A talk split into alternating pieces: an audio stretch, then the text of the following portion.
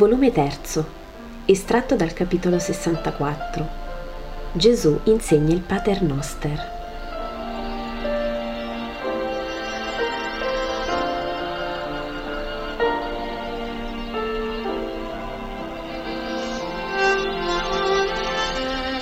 Gesù esce con i suoi da una casa prossima alle mura. Comprendo che è stata consumata la Pasqua in una delle case di Lazzaro, che però non è per nulla la casa del cenacolo.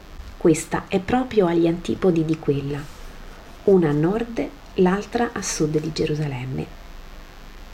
Sulla porta di casa Gesù si accomiata col suo garbo gentile da Giovanni di Endor che egli lascia a custodia delle donne e che ringrazia per questa custodia. Bacia Mariziam che è venuto anche lui sulla porta e poi si avvia fuori dalla porta detta di Erode. Andiamo al Getsemani? chiede Giacomo d'Alfeo. No, più su, sul Monte degli Ulivi. Oh, sarà bello, dice Giovanni. Sarebbe piaciuto anche al bambino, mormora Pietro. Oh, ci verrà molte altre volte, era stanco ed è bambino. Io voglio darvi una grande cosa, perché ormai è giusto che voi l'abbiate.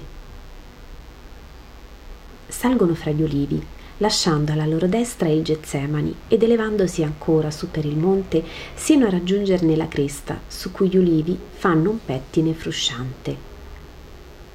Gesù si ferma e dice, sostiamo. Miei cari, cari tanto, discepoli miei e miei continuatori in futuro, venite a me vicino. Un giorno, e non solo uno, voi mi avete detto, insegnaci a pregare come tu preghi. Insegnaci, come Giovanni lo insegnò ai suoi, a ciò noi discepoli si possa pregare con le stesse parole del Maestro. E io vi ho sempre risposto, vi farò questo quando vedrò in voi un minimo di preparazione sufficiente a ciò la preghiera non sia formula vana di parole umane, ma vera conversazione col Padre. A questo siamo giunti. Voi siete possessori di quanto basta per poter conoscere le parole degne di essere dette a Dio. E ve le voglio insegnare questa sera, nella pace e nell'amore che è fra noi, nella pace e nell'amore di Dio e con Dio, perché noi abbiamo obbedito al precetto pasquale da veri israeliti e al comando divino sulla carità verso Dio e verso il prossimo. Uno fra voi ha molto sofferto in questi giorni, sofferto per un atto immeritato e sofferto per lo sforzo fatto su se stesso per contenere lo sdegno che quell'atto aveva eccitato. Sì, Simone di Giona, vieni qui. Non c'è stato un fremito del tuo cuore onesto che mi sia stato ignoto e non c'è stata pena che io non abbia condivisa con te, io e i tuoi compagni. Ma tu, Signore, sei stato ben più offeso di me e questa era per me una sofferenza più, più grande, no, più sensibile, neppure più più ecco che Giuda abbia avuto schifo di partecipare alla mia festa mi ha fatto male come uomo, ma di vedere che tu eri addolorato e offeso mi ha fatto male in un altro modo e ne ho sofferto il doppio. Io no, non mi voglio vantare e fare bello usando le tue parole, ma devo dire, e se faccio superbia dimmelo tu, devo dire che ho sofferto con la mia anima e fa più male. Non è superbia, Simone. Hai sofferto spiritualmente perché Simone di Giona, pescatore di Galilea, si sta mutando in Pietro, di Gesù Maestro dello Spirito. Per cui anche i suoi discepoli divengono attivi e sapienti nello Spirito. È per questo tuo progredire nella vita dello Spirito. È per questo vostro progredire che io vi voglio questa sera insegnare l'orazione quanto siete mutati dalla sosta solitaria in poi. Tutti, Signore? chiede Bartolomeo un poco incredulo. Comprendo ciò che vuoi dire, ma io parlo a voi undici, non ad altri. Ma che ha Giuda di Simone, maestro? Noi non lo comprendiamo più. Pareva tanto cambiato ed ora, da quando abbiamo lasciato il lago, dice desolato Andrea Taci, fratello, la chiave del mistero ce l'ho io. Ci si è attaccato un pezzettino di Belzebù. È andato a cercarlo nella caverna di Endor per stupire e, e è stato servito. Il maestro lo ha detto quel giorno. A Gamala i diavoli sono entrati nei porci. A Endor i diavoli, usciti da quel disgraziato di Giovanni, sono entrati in lui.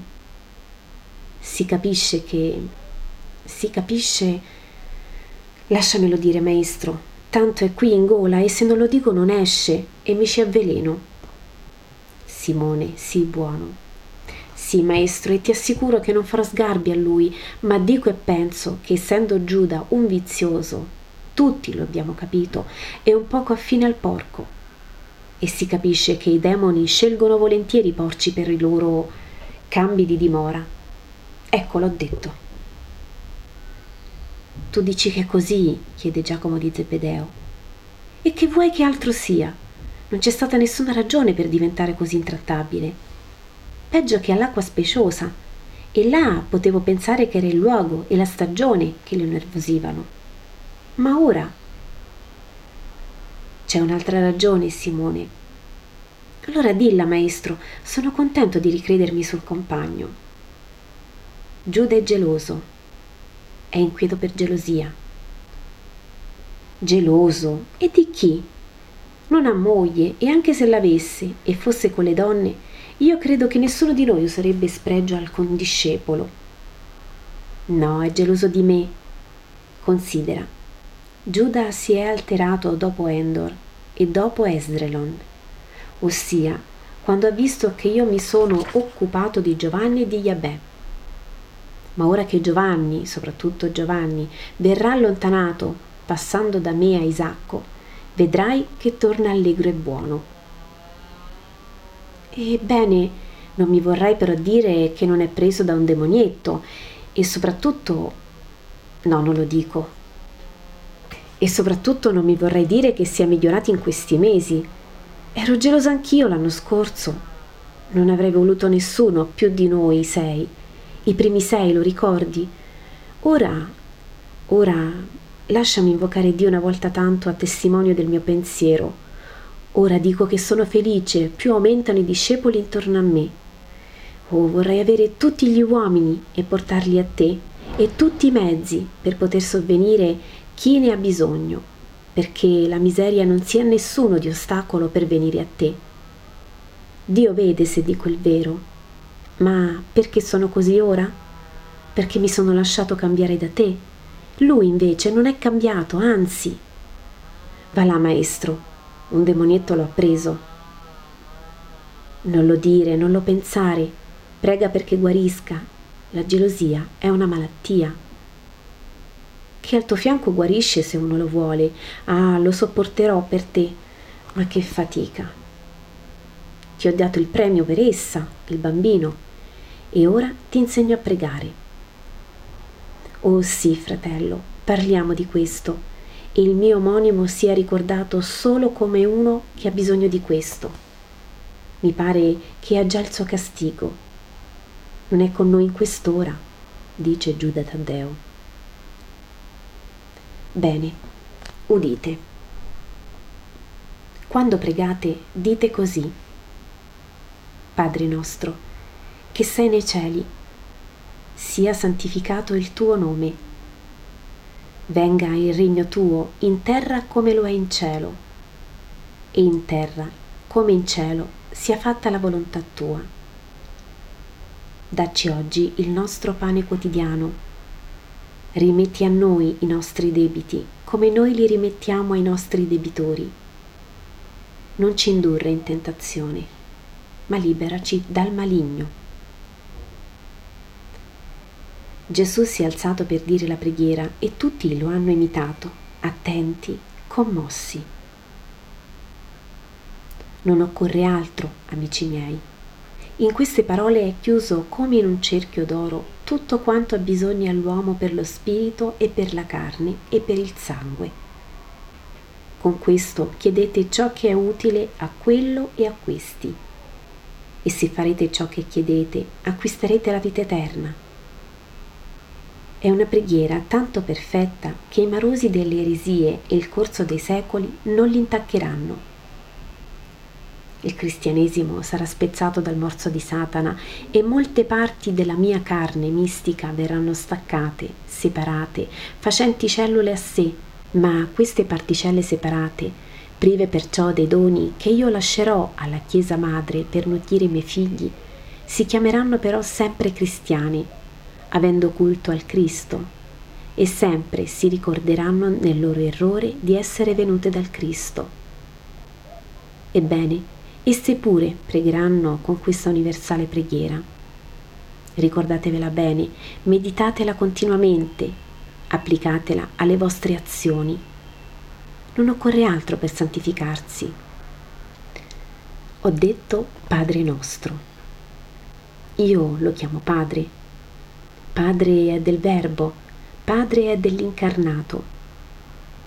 Così voglio lo chiamate voi, perché voi siete uni con me se voi in me permanete. Un tempo era che l'uomo doveva gettarsi volto a terra per sospirare, fra i temori dello spavento, Dio. Ma ora, alzatevi, accostatevi, io sono il sacerdote eterno. Io posso prendervi per mano e dire venite. Io posso afferrare le tende del velario e aprirle, spalancando l'inaccessibile luogo chiuso fino ad ora Chiuso perché?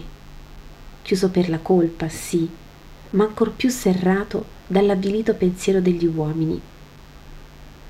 Perché chiuso se Dio è amore, se Dio è Padre?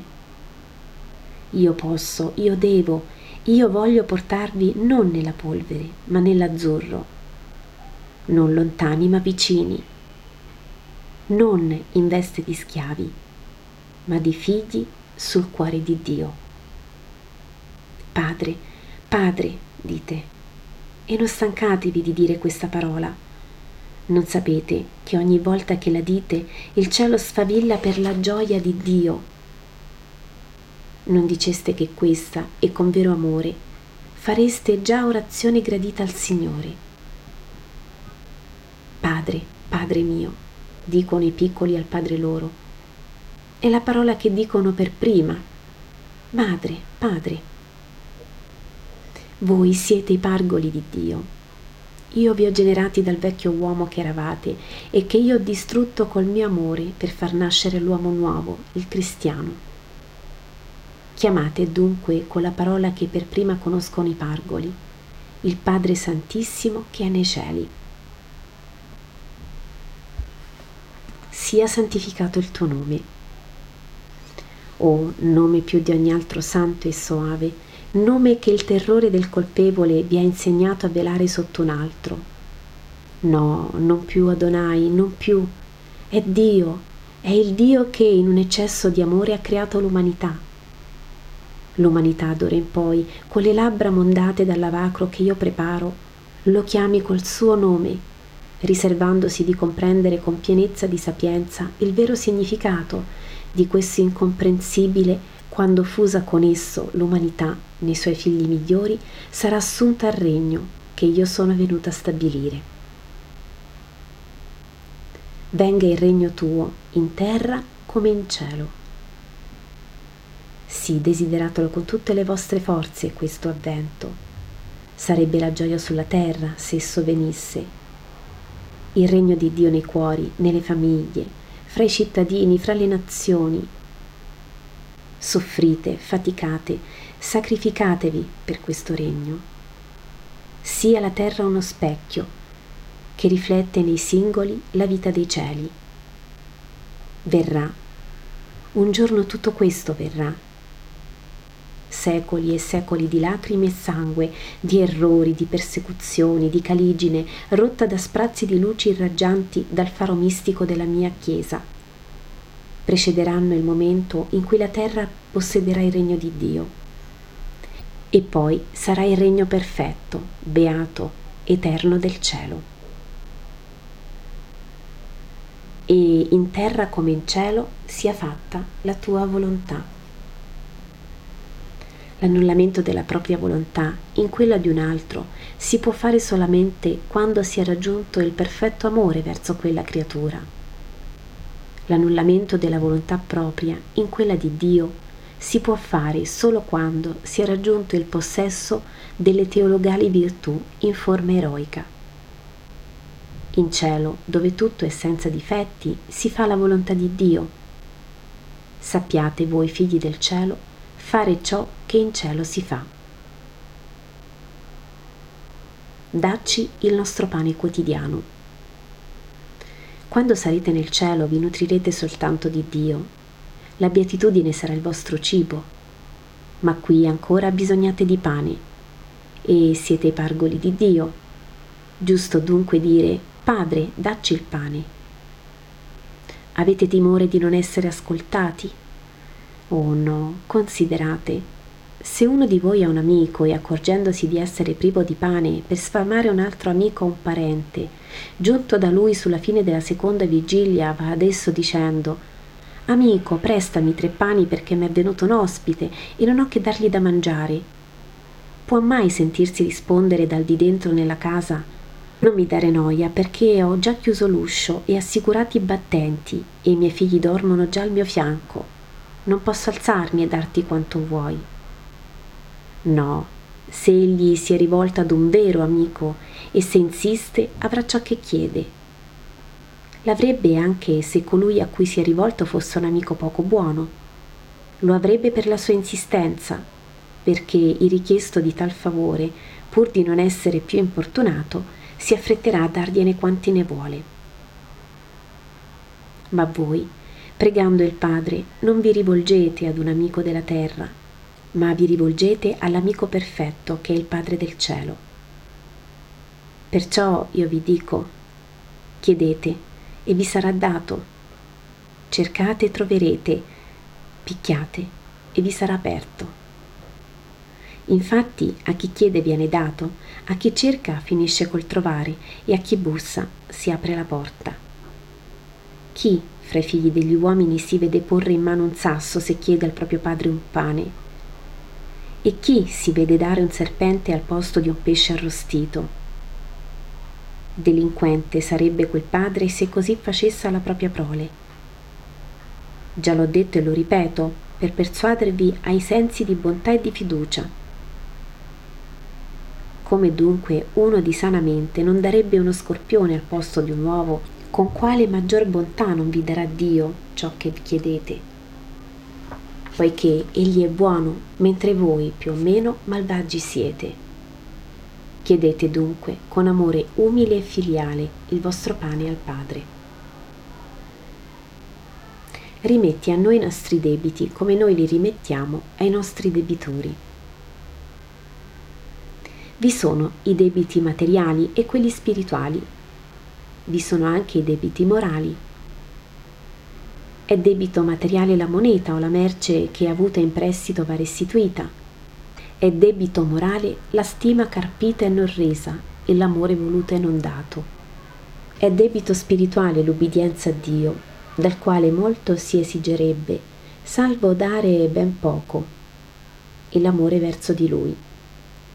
Egli ci ama e va amato così come va amata una madre, una moglie, un figlio, da cui si esigono tante cose. L'egoista vuole avere e non dà, ma l'egoista è agli antipodi del cielo. Noi abbiamo debiti con tutti, da Dio al parente, da questo all'amico, dall'amico al prossimo, dal prossimo al servo e allo schiavo, essendo tutti esseri come noi. Guai a chi non perdona, non sarà perdonato. Dio non può per giustizia condonare il debito dell'uomo a lui santissimo se l'uomo non perdona al suo simile. Non ci indurre in tentazione, ma liberaci dal maligno. L'uomo che non ha sentito il bisogno di spartire con lui la cena di Pasqua mi ha chiesto, ora è men di un anno, come tu hai chiesto di non essere tentato e di essere aiutato nella tentazione contro la stessa. Eravamo noi due soli e ho risposto.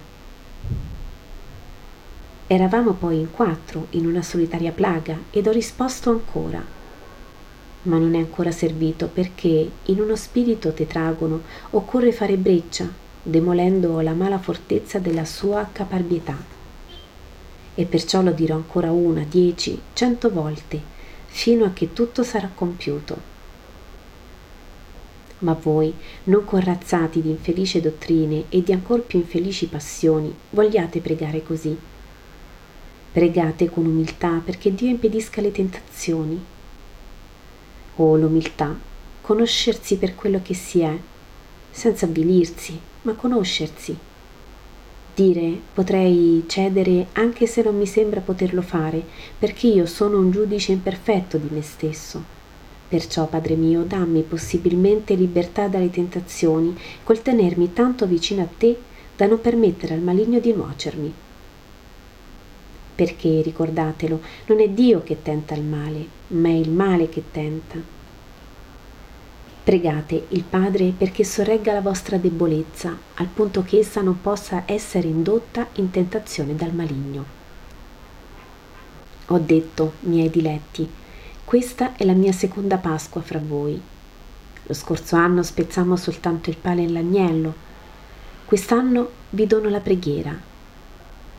Altri doni avrò per le altre mie Pasque fra voi, acciò quando io sarò andato dove il Padre vuole, voi abbiate ricordo di me, agnello, in ogni festa dell'agnello mosaico. Alzatevi andiamo, rientreremo in città all'aurora e scendono fino al Getsemani, nella cui casa entrano per il riposo.